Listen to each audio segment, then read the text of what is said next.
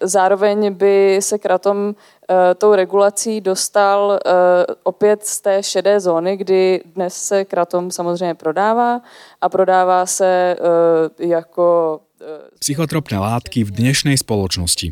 To bola hlavná téma diskusie v kine Biooko, ktorú zorganizovala Jitka Nikodémová začiatkom leta. V aktuálnej epizóde podcastu Horizonty vedomia vám ponúkam druhú časť zostrihu z tejto diskusie.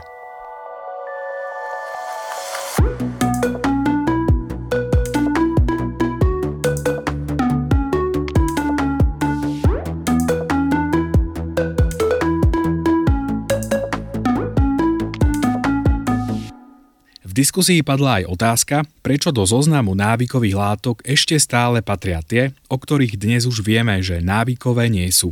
Odpovedal najprv Viktor Mravčík, vedúci Národného monitorovacieho strediska pre drogy a závislosti. Těch eh, svých, řekněme, charakteristikách týká se to i té návykovosti. Prostě některé mají ten návykový potenciál, no to riziko toho, že, že se tam vyvine závislost, tak mají mnohem nižší než, než, než jiné. Že? U těch psychedelik eh, Jasně, jo, to, jak říkal pan ředitel Friedrich, prostě řada těch látek byla uvedena na trh jako bezpečné prostě látky, které třeba i, i řeší tu závislost na těch předchozích. Jo. Konec konců moderní hypnotika, že jo.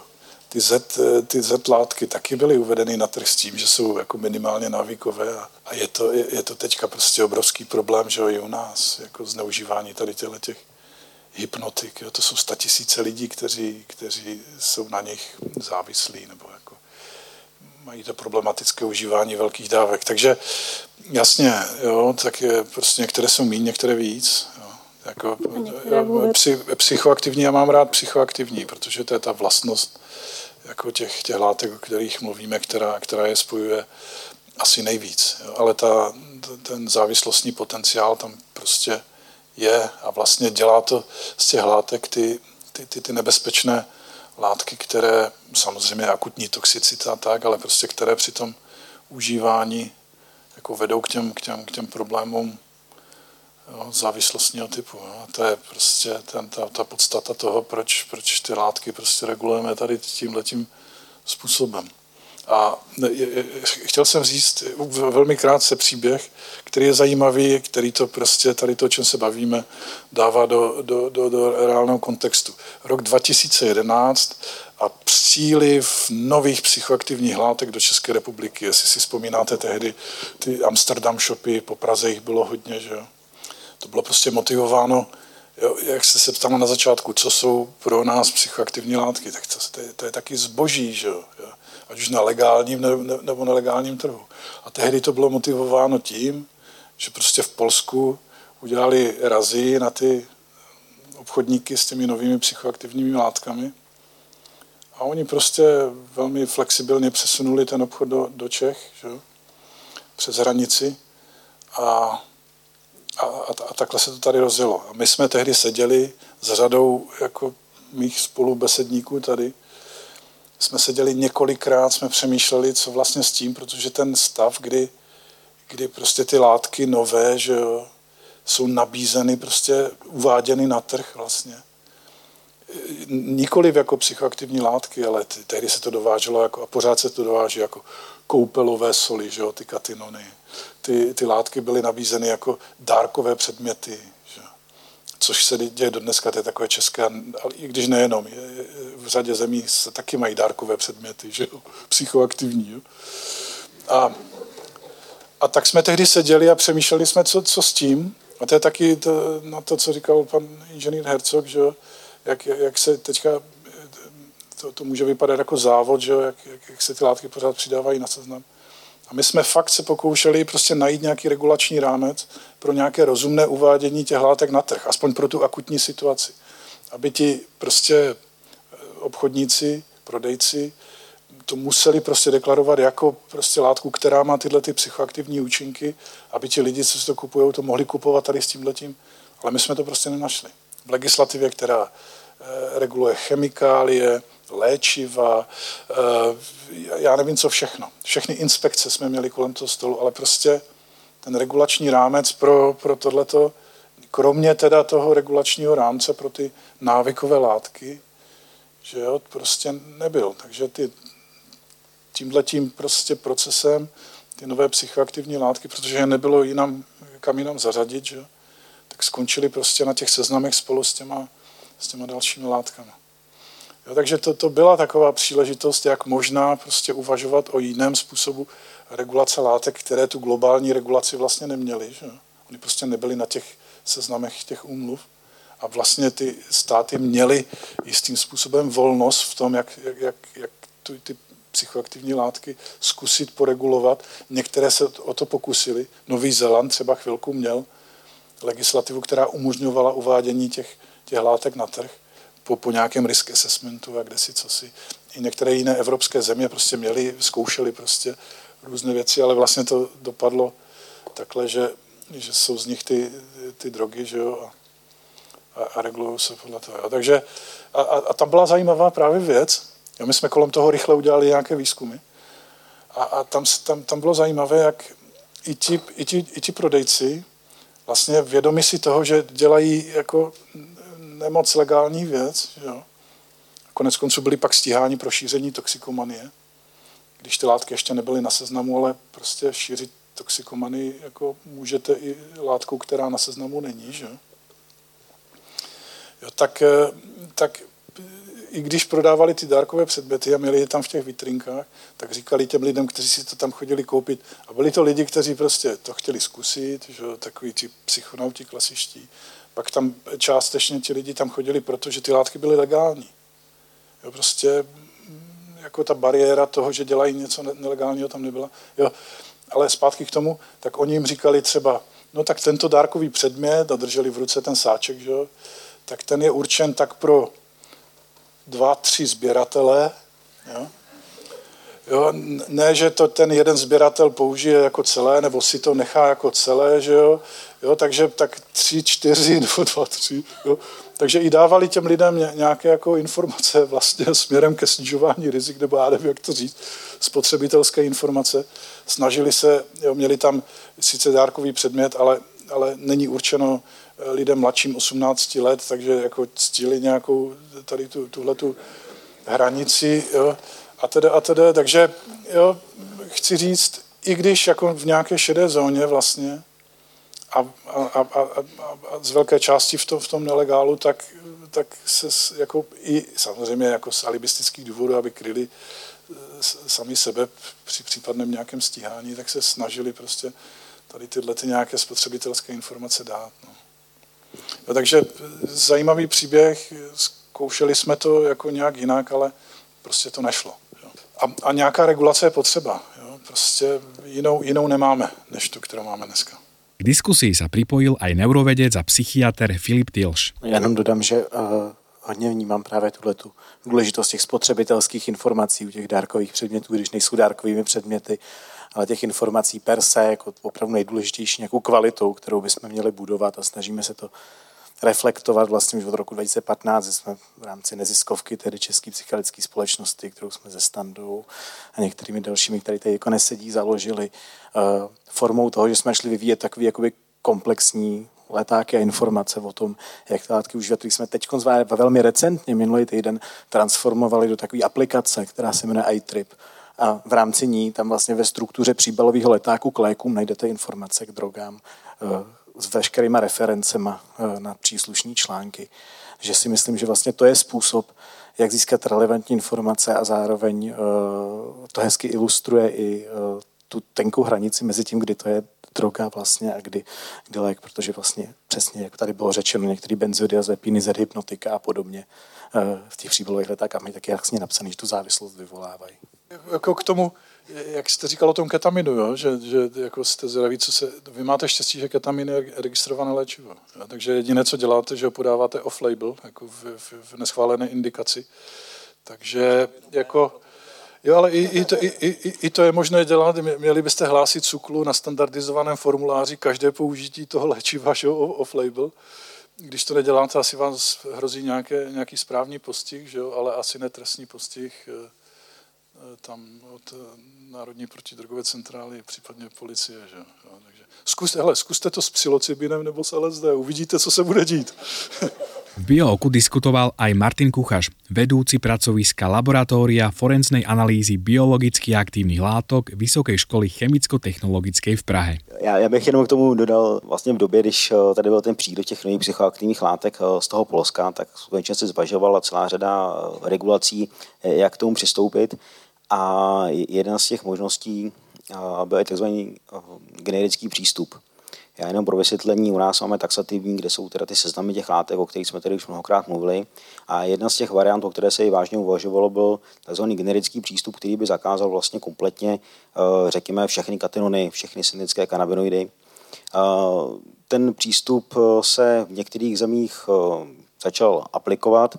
Nakonec se ukázalo, že to přináší samozřejmě řadu i dalších problémů a to je určitá právní jistota toho, jestli ta látka je nějakým způsobem regulovaná nebo, nebo není. Jo, e, pro chemiky tak e, ten generický e, přístup je něco podobného, jako když se patent, píše patent, to znamená pomocí Merkušových vzorců, kde tedy je řečeno, že se týká to všech látek, které mají substituenty, třeba metyl, etyl a tak dále. Takže tam samozřejmě ne všechny látky, které by v tom seznamu byly, by byly nakonec psychoaktivní. To znamená, že tam by byla velká určitá nejistota toho, zda někdo nakládá s látkou, která je legální, nelegální. Samozřejmě byla tam určitá kritika toho, že se neustále přidávají látky na seznam, ale opravdu jsme vlastně nevymysleli žádný lepší způsob, eh, než po nějakým řádným risk assessmentu, zhodnocení toho, jestli ta látka tam patří nebo ne, eh, i na ten seznam zařadit. A jinak, co se týká eh, těch prodejů, tak samozřejmě byly ty byly tedy obchody, kde se prodávalo jako výzkumné chemikálie, kouplové soli. Samozřejmě bylo tam, jak říkal už Eh, tady eh, kolega Viktor Mravčík, i dotazy na to, zda je to pro zkušené sběratele a, a podobně. Takže skutečně tohoto se dělo a občas ty obchody byly i naproti třeba gymnáziím, kde tam chodili studenti, se vlastně místo na pivo, tak se chodili takhle na to, ty dárkové předměty. Takže jedině je dobře, že se podařilo tohoto poměrně rychle, uh, rychle vymítit a ty uh, látky dostat vlastně na tu kontrolu. A jak už tady bylo řečeno, je to určitý závod mezi výrobci v Číně, v Indii a vlastně tou legislativou. Tak když se podíváte na ty seznamy, tak postupně ubývá počet těch nově nalezených látek. Dá se říct, že už se ty nové struktury, které by byly psychoaktivní, částečně vystřílely a dochází k určitému úbytku teda těch nových látek, které se na tom trhu, trhu objevují. Reaguje Aleš Hercog, vedoucí týmu terénne programy Sananim. No já jsem to trošku tam vždycky vnímal, že to je pro tu policii snažší, když ta látka je na seznamu, ne, protože je tady jedna ještě alternativa, stíhat podle zašíření jako toxikomanie, nebo za nějaký činy ohrožení mravní výchovy mládeže a obdobný. A to jsem vnímal, že je vlastně jakoby pro policii nepraktický a proto, uh, proto je toto téma těch seznamů je, je, je trošku, jako, omlouvám se za takovou trošku jako provokaci opět. No a, a říkám si, že právě tím pádem, že tahle veliká pozornost je soustředěná na, jako na ty látky, tak třeba, eh, tak třeba nedotahujeme jiný systémy, jak něco regulovat, jako je substituční jakoby léčba. Hovorí Jakub Friedrich, riaditeľ Národnej protidrogovej centrály Polície České republiky. Tady se často zapomíná na to, že historicky trestně právní regulace stojí na tom, na té špičce pyramidy toho, co může stát vůči jednotlivci udělat. Za masivního vstupování do osobních práv, a svobod a za využití legitimního legálního násilí. Pod tím jsou všechny ty regulační systémy, myslím formální, které jsou správní právo, jsou eh, neformální eh, sociálně kontrolní eh, regulační systémy, tak, jak jsme historicky znali. A teprve na špici tohohle stálo trestní právo. Nelze spolehat na trestní právo jako na regulátor veškerého chování společenského jednotlivce. To je prostě něco, co se nedělá ani v Severní Koreji, bych vám řekl. Takže policie si určitě neodpreferovává 283 vůči nějakému šíření toxikománie to není žádná jako liga, eh, že by to mělo víc bodů, tady tenhle ten paragraf zrovna. Nebo že by to víc pracné, nebo méně pracné. Já vám akorát chci říct, že ve chvíli, kdy to není regulováno, jako dneska prostě, eh, jako máme třeba eh, ty látky, o kterých tady bylo hovořeno z toho roku 2012, nebo cokoliv jiného, nám tady přijde, my stahujeme celé šarže hraček z Číny, protože objevíme vtaláty na nich to umíme udělat velmi jako efektivně tím e, vlastně normálním procesem hygienickým nebo zdravotnickým. ale neumíme, pokud je deklarováno něco a je zjevné, že je to užíváno úplně jiným způsobem, tom veřejném prostoru se to užívá prostě naprosto odlišným způsobem, tam my to neumíme zregulovat. Typickým příkladem, typickým příkladem jsou vlastně odpadní produkty z technického konopí. Jo, to, jsou ty, to jsou vlastně ty části, které, které se dříve nespracovávaly, ale protože, protože hloupost není trestná a e, prostě to, ať si každý utrácí své peníze, co chce, tak prostě jsme si udělali velký biznis z nějaké části. Trochu mi to připomíná, jak se prodává ta šťáva z toho nakládaného zelí, dneska jako strašně zdravá věc. To, to co se leta vylévalo že jo, na kompost tak dneska se za to platí velké peníze tady v bioobchodech, e, v hipsterské letné, jak jsme tady tak e, něco podobného dneska si kupujeme v automatech za čtyřistovky palice technického konopí a máme pocit také, jak, jaká je to strašná paráda v obou straně. A protože to samozřejmě není ani potravina, není to ani potravinový doplněk, není to ani kosmetika, což všechno umíme regulovat nějakými regulacemi, tak je to v nějakém vaku a jsme rádi, jak jsme na ten systém vyzráli. Akorát, že ten systém teda platím, plat, platíme my všichni z těch daní, který platíme. Jo? Ale samozřejmě jako my máme v sobě takového toho čertíka, to jsme tomu zatopili, tomu systému. Teda. Ďalšou témou diskusie bol v Česku stále populárnejší kratom. Ide o prášok z usušených listov stromu, ktorý rastie napríklad v tropických oblastiach juhovýchodnej Ázie. Kratom pôsobí na opioidné receptory. Podľa užitého množstva môže mať analgetické a stimulačné účinky a konzument tiež môže pociťovať návaly eufórie. Niektorí užívateľia opisovali po vysadení kratomu abstinenčné príznaky, preto sa diskutuje aj o tom, do akej miery je táto látka návyková. Kratom je aktuálne voľne predajný v Česku a na Slovensku. Za Česku pirátskou stranu hovorí Jana Michailidu. My se na to díváme tak, že ta látka by měla být regulovaná a jak už tady dneska, eh, dneska padlo, tak měla by být regulovaná dle svojí skutečné společenské škodlivosti, což by mělo samozřejmě zahrnovat jak škodlivost pro toho jedince, tak i pro jeho okolí. Zároveň by se kratom Eh, tou regulací dostal eh, opět z té šedé zóny, kdy dnes se kratom samozřejmě prodává a prodává se eh, jako sběratelský předmět, není určen ke konzumaci a podobně.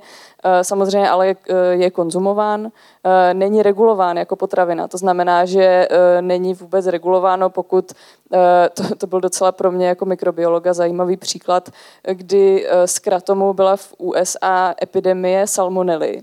Eh, to jsem se poprvé setkala s tím, že salmonella eh, se objevila mezi lidma z něčeho jiného než třeba z vajec eh, nebo z masa. A tak tyto regulace potřebujeme. My je potřebujeme pro ochranu spotřebitele, pro ochranu těch uživatelů ale myslím si, že zrovna kratom, stejně tak jako spousta dalších látek, které jsou dneska mimo regulaci nebo nelegální, Eh, by zasloužil nějaké jako harm reduction instrukce na balení, zasloužil by, eh, aby byli lidi informovaní o tom, eh, co dostávají.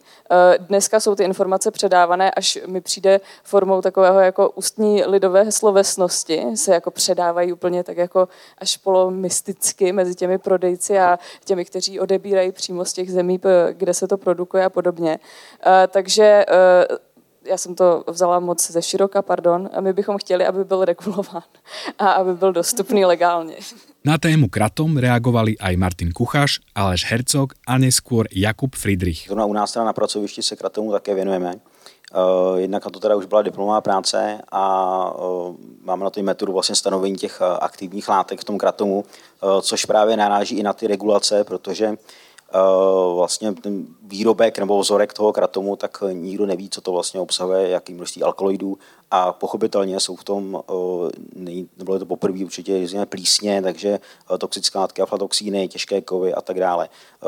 Určitě za mě teda si myslím, že ta regulace by rozhodně měla být toho kratomu, Eh, s nějakým stanovením limitů určitě těch aktivních látek. Eh, samozřejmě další věc je eh, nějaký assessment vůbec jako rizikovosti kratomu jako takového, což je samozřejmě jiná debata, než zjištění, kolik vlastně těch látek v tom je.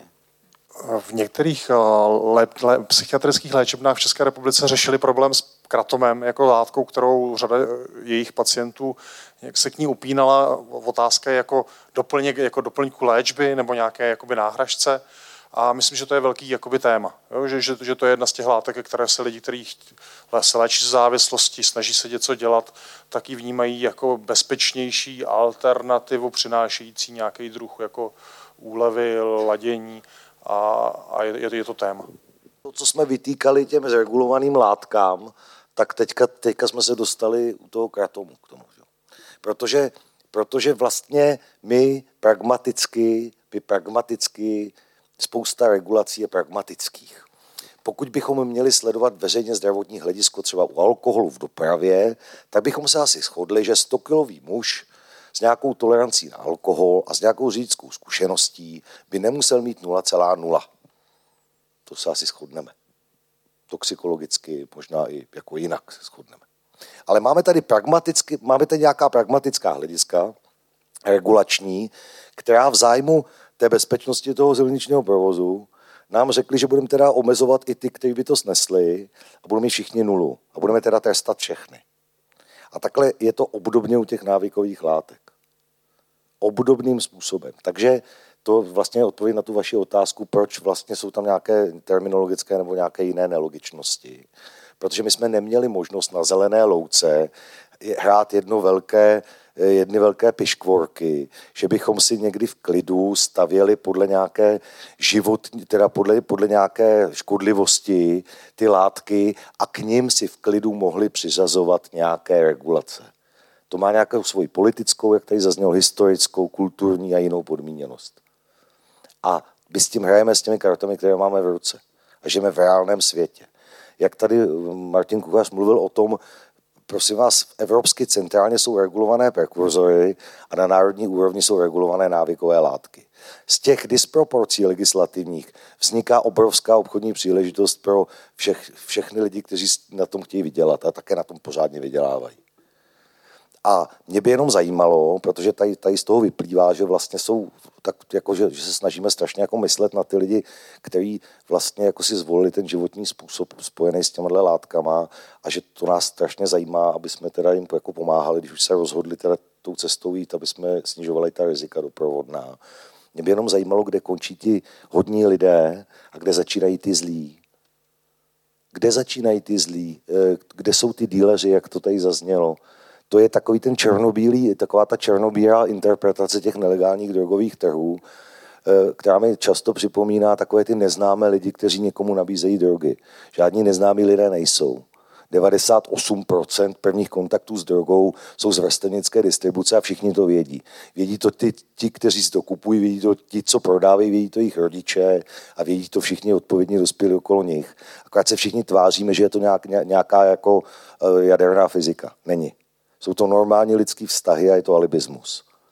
Takže eh, ta uživatelská distribuce vzájemná, to, jo, a takové, takové, to, taková, takové to převracení rolí, to znamená prodejce, uživatel, člověk, který to má pro jiného, který to doveze, dá to jiným, tak to jsou prostě role, které se v určitých úrovních té koncové distribuce naprosto normálně mění.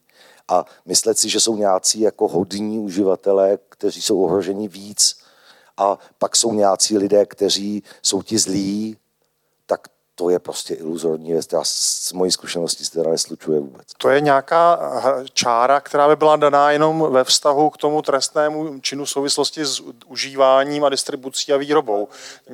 No ne, ne tak s distribucí a výborou.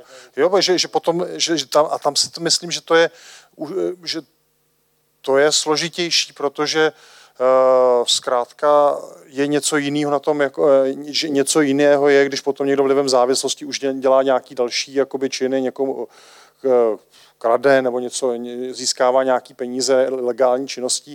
A něco jiného je, když ty činy jsou čistě v souvislosti s těma návykovými látkama, ale samozřejmě souhlasím, že máme velký problém chránit děti dospívající před nějakým chováním, který by je mohlo jako poškodit. To je obrovský problém, který musíme, jako, který bez jehož vyřešení se blbě řeší ty další jakoby liberální způsoby, co s tím dál.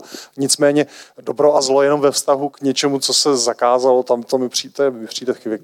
Tak já bych už jenom řekla takovou jako věc. Já si nemyslím, že existují žádní zlí lidé. Já si myslím, že existují jenom lidé, co neměli dostatek terapie. Na predošlé slova reaguje Viktor Mravčík. Ta, ta přísná regulace je globální, že bez rozlišování rizikovosti těch látek a bez možnosti kontrolovaného uvádění na trh, že prostě má řadu dalších rizik. A ta, jako, když si to vezmete jako z kulturního hlediska, že ten způsob té regulace napáchal spoustu škody prostě v zemích, kde se tradičně ty látky užívaly. Ať už to, ať už to jsou psychedelika nebo halucinogeny, jako v, v nějakých těch kulturách, že opiáty, celá střední Asie, jo, a, jo, byla vlastně postižena tady to, a je do dneška postižena tou regulací a vlastně ty problémy, které tam mají s těmi drogami, tak hodně vyplývají z toho, jakým způsobem se tam začalo nakládat že, s tím opiem jo, tam všechny ty stany a tak. Kokain, že jo, v Jižní Americe. A tak, takže prostě eh, ta, ta šmahem to vzít všechno a jako udělat tu čáru prostě bez, bez možnosti jako nějaké jako rozumné regulace uvádění těch látek na trh znamená, že prostě ty látky jsou stejně uváděny na trh, ale bez jakékoliv kontroly. Že? Jo, takže pokud se ten kratom zreguluje, velmi pravděpodobně nepřestane jeho uvádění na trh, ale stane se ještě více pro všechny strany, které, které na tom trhu budou participovat. Že? Jo, takže jo, ten, ten argument toho jako nějakého společenského koncenzu, že takhle jo, ten koncenzus už zdaleka není tak silný. Že? To, prostě jako vidíme, vidíme to i v naší společnosti a v, a v tom, jak, jak se v jednotlivých skupinách té společnosti ty psychoaktivní látky prostě užívají a jak se, jak se s nimi nakládá. Že. Jo, takže je to, je, je to prostě velký, velký úkol, velká věc, jako tady, tady, tady s tím letím. No. Na diskusii v Biooku mohli svoje otázky položiť aj poslucháči z publika. Tady se rozebírali pohled na psychoaktivní látky z hlediska legislativy a z hlediska toho medicinálního. A je tady ještě jeden, řekněme, takový pohled, který byl relativně netknutý, což je, řekněme, takový pohled kvazi duchovní. Jestli se dá, řekněme, nějakým způsobem navázat na Timothyho Lilyho nebo eh, Stanislava Grofa nějakou formou, když třeba řekněme, babičky na dítě chodí do kostela, že by tady na letné ty hipstři mohli chodit tady k vám na kliniku. Jaký je, řekněme, váš pohled z toho hlediska na uh, psychedelika specificky, řekněme, ale lisohlávky, případně LSD? Na otázku diváka reagovali psychologička z Národního ústavu duševního zdraví Aneta Dorazilová, potom terapeut a spoluzakladateľ kliniky Psion Stanislav Milotinský a neskôr psychiatr Filip Tilš. No tak já myslím, že ta taková jako spirituální nebo nějaká mystická složka prostě patří k těm zážitkům, které jsou spojený s užíváním psychedelických látek, hlavně jak jste říkal, psilocybin nebo LSD, tak tam prostě mm, většina lidí popisuje nějakou takovou zkušenost, která může být duchovní, může být taková přesahující a může to být vlastně něco podobného, jako když lidi chodí do kostela, nebo lidi popisují zážitky, taky, které jsou jako spojení s něčím vyšším nebo s tím univerzem a tak. A nebo někteří lidi popisují takové zážitky i třeba na nějaké party, kde si vezmou něco a cítí jako spojení s ostatníma lidma tak jako třeba na nějakém ši, kde se spojíte třeba s píváním nebo tak? Jo, tak tahle otázka je, je kladená i ve vědeckém kontextu. Nevím, jestli ta studie byla uskutečněná, ale když jsme byli na výcviku psychedelika asistované psychoterapii v Kalifornii před dvěma, třema rokama, tak nám právě že říkali, že už rozjeli studii, jejíž cílem bylo srovnávat zážitky religious leaders, takže vlastně vůdci různých církví ve Spojených státech, který měli v plánu dávat, myslím, že psilocybin, veď Filipe? myslím, že psilocybin a chtěli vlastně reporty z jejich modliteb nebo jejich běžných spirituálních zážitků v rámci jejich eh, náboženské praxe a pak vlastně chtěli porovnávat, jaký je ten zážitek na psilocybinu a toho, co běžně dělají. Jestli ta studie byla dokončena, nevím, neslyšel jsem o ní, jestli se nějak sekla, ale záměr to byl a aspoň z toho prvotního sběru těch participantů, tak nám ten eh, člověk, který měl záměr tohoto studiu udělat, jako říkal, že byli taky sami zvědaví a chtěli si zažít, jako vlastně, jak to pro ně bude jiný. Ještě doplním jednu studii, o které teda vím, že byla publikovaná eh, z roku 2019 vlastně ze Švýcarska, eh, která studovala psilocybin, na který se ptáte právě u uh, dlouhodobě meditujících mnichů, nějakýho, v rámci nějakého retreatu, který se odehrá, nebo meditačního retreatu v klášteře v Alpách, uh, kde se vlastně se to, ty mniši neměli žádnou zkušenost s houbama ani s psilocybinem a vlastně polovina z nich dostala čtvrtý den toho retreatu uh, vysokou, řádově dost vysokou dávku, nejvyšší, která se používá v těch klinických studiích psilocybinu. A byla tam řada dotazníků a nástrojů, které jsou jako evidence-based a měřejí vlastně mindfulness a míru a hloubku té meditace, a kde se jako jasně prokázalo, že psilocybin není nějakou zkratkou, ale naopak má aditivní efekt, vede vlastně stejným směrem, jako u těch e, mnichů, co se týče hloubky té meditace, e, který desítky let se vlastně tomu, tomu věnují. To znamená, velmi zajímavá studie vlastně pro nás, která navazuje na uh, takovou první studii, která zahájila tu psychedelickou renesanci o transformaci životních hodnot a změně opravdu vzorců chování uh, lidí, kteří uh, mají nějaký spirituální uvažování. Ten spirituální rozměr je určitě podstatný. Já jenom zmíním na okraji, že toho legislativního existují církve, které mají povolený vlastně užívat některé psychedelika, jmenovitě meskalin nebo ayahuasku jako sakramentum, Native American Church a Santo Daime. Takže uh, ty působí na různých místech na světě a určitě uh, tahle otázka, která je velmi relevantní a míří přesně vlastně tím směrem, co se to vlastně děje v rámci uh, té uživatelské komunity, v tom, co popisovala Aneta v nějakém jako, jako, jako společným Eh, jakým způsobem se cítí ta potřeba spiritualisty v současném světě. A to už zase hodně souvisí s tím duševním zdravím.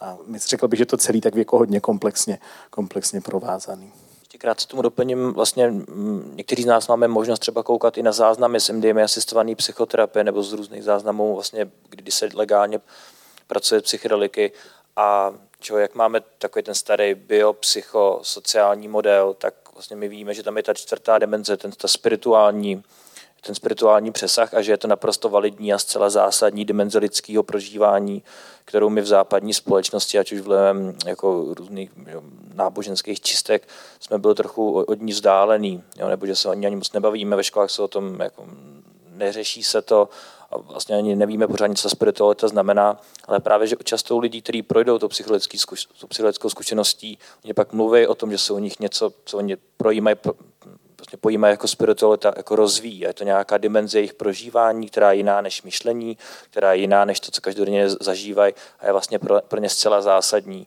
a pak jako může sytit kvalitu jejich života. Jo, a pak tahle ta dimenze se propojuje s nějakou sociální zodpovědností, environmentální zodpovědností. A pro mě osobně to třeba jeden z velkých jako potenciálních přínosů psychedelika, vlastně nějaký možná jako lék pro, pro le, le, lepší žití v tomhle světě. A hlavně tu zodpovědnost. Já řeknu, já jenom jsem chtěla doporučit knížku od Billa Richardse, William Richards, Sacred Knowledge, a tak ta je výborná a je na tohle téma. A jenom dodám, že přesně to teď zaznělo od Standy je taky důvodem, proč vlastně uh, psychedelika teď z těch největšího množství těch klinických studií se ukazuje, že může být vlastně lékem na něco, čemu říkáme existenciální distress, to znamená uh, vlastně asi sekundární deprese u lidí, kteří uh, jsou v terminální fázi života a uh, tam je jasný, že se nejedná o depresi, protože to má vlastně trošku jiný fenomenologický kvality než deprese. A antidepresiva je to neléčitelný. A neznáme žádný lék a ukazuje se, že psychiatrika vlastně zásadně pomáhá proměnit kvalitu života těch posledních dnů a nejspíš ten důvod je právě přesně tenhle ten spirituální, spirituální rozměr eh, těch látek. K téme psychedelika a spiritualita sa vyjadrila aj Jána Michailidu. Ta spiritualita uh, u těch psychedelik je uh, stejně jako celý ten, uh, celý ten stav uh, na nich uh, určená tou vlastní jako um, individuální historií a kontextem toho jedince. Takže vlastně eh, já si myslím, že ten spirituální eh, význam a rozměr tam pro každého právě znamená něco jiného. Pro někoho, eh, jak tady bylo zmiňována studie na, na zástupcích nějakých jako organizovaných náboženství, to může znamenat spiritualitu ve formě nějakého prožitku, zesíleného z již zvnitřněné nějaké jako spirituální cesty, která je určená nějakými jako vnějšími, vnějšími hm, paradigmaty ale pro někoho jiného to může znamenat úplně něco jiného. Jo? Například prostě eh, já za sebou taky nějaké eh, psychedelické zážitky mám a determinismus a eh, víra v simulační teorii mě neopustil. Nicméně ten spirituální efekt tam stejně cítím, nějakou trans- transcendenci, větší určitě morální aspekt, to otevírá i, i pro lidi, kteří například se neumí uh, vcítit do uh, zkušenosti někoho dalšího, tak uh, tady ten aspekt psychedelika uh, pro mě velmi, velmi jako dlouhodobě zesilují a i z literatury to tak vy, vyplývá, že vlastně uh, ta empatie nebo možnost jako vcítění se do uh, blížního, abych použila nějakou spirituální uh, terminologii, uh, to zesiluje. A já si myslím, že uh, ať už by to byl kostel nebo, nebo hipster, uh, nevím co, meditovna, eh, tak, eh, tak ten spirituální eh, aspekt u těch psychedelik je neoddiskutovatelný a určitě k ním patří. No. Toto je záver aktuálnej epizódy podcastu Horizonty vedomia. Nájdete ho aj na YouTube a sociálnych sieťach Instagram a Facebook. V ďalšej epizóde sa budem rozprávať so psychoterapeutkou Alžbetou Protivánskou probouzením se do svojí pravdy, do svojí přirozenosti, nemyslete si, že, že to tam bude jednoduchý. Bude se vám otevírat srdce a vědomí. Budete ve světě vnímat víc uh, extrémnějších polarit, dobrá a zla a bílý a černý. Ďakujem za pozornosť. Lúči sa s vami Erik Šimonák.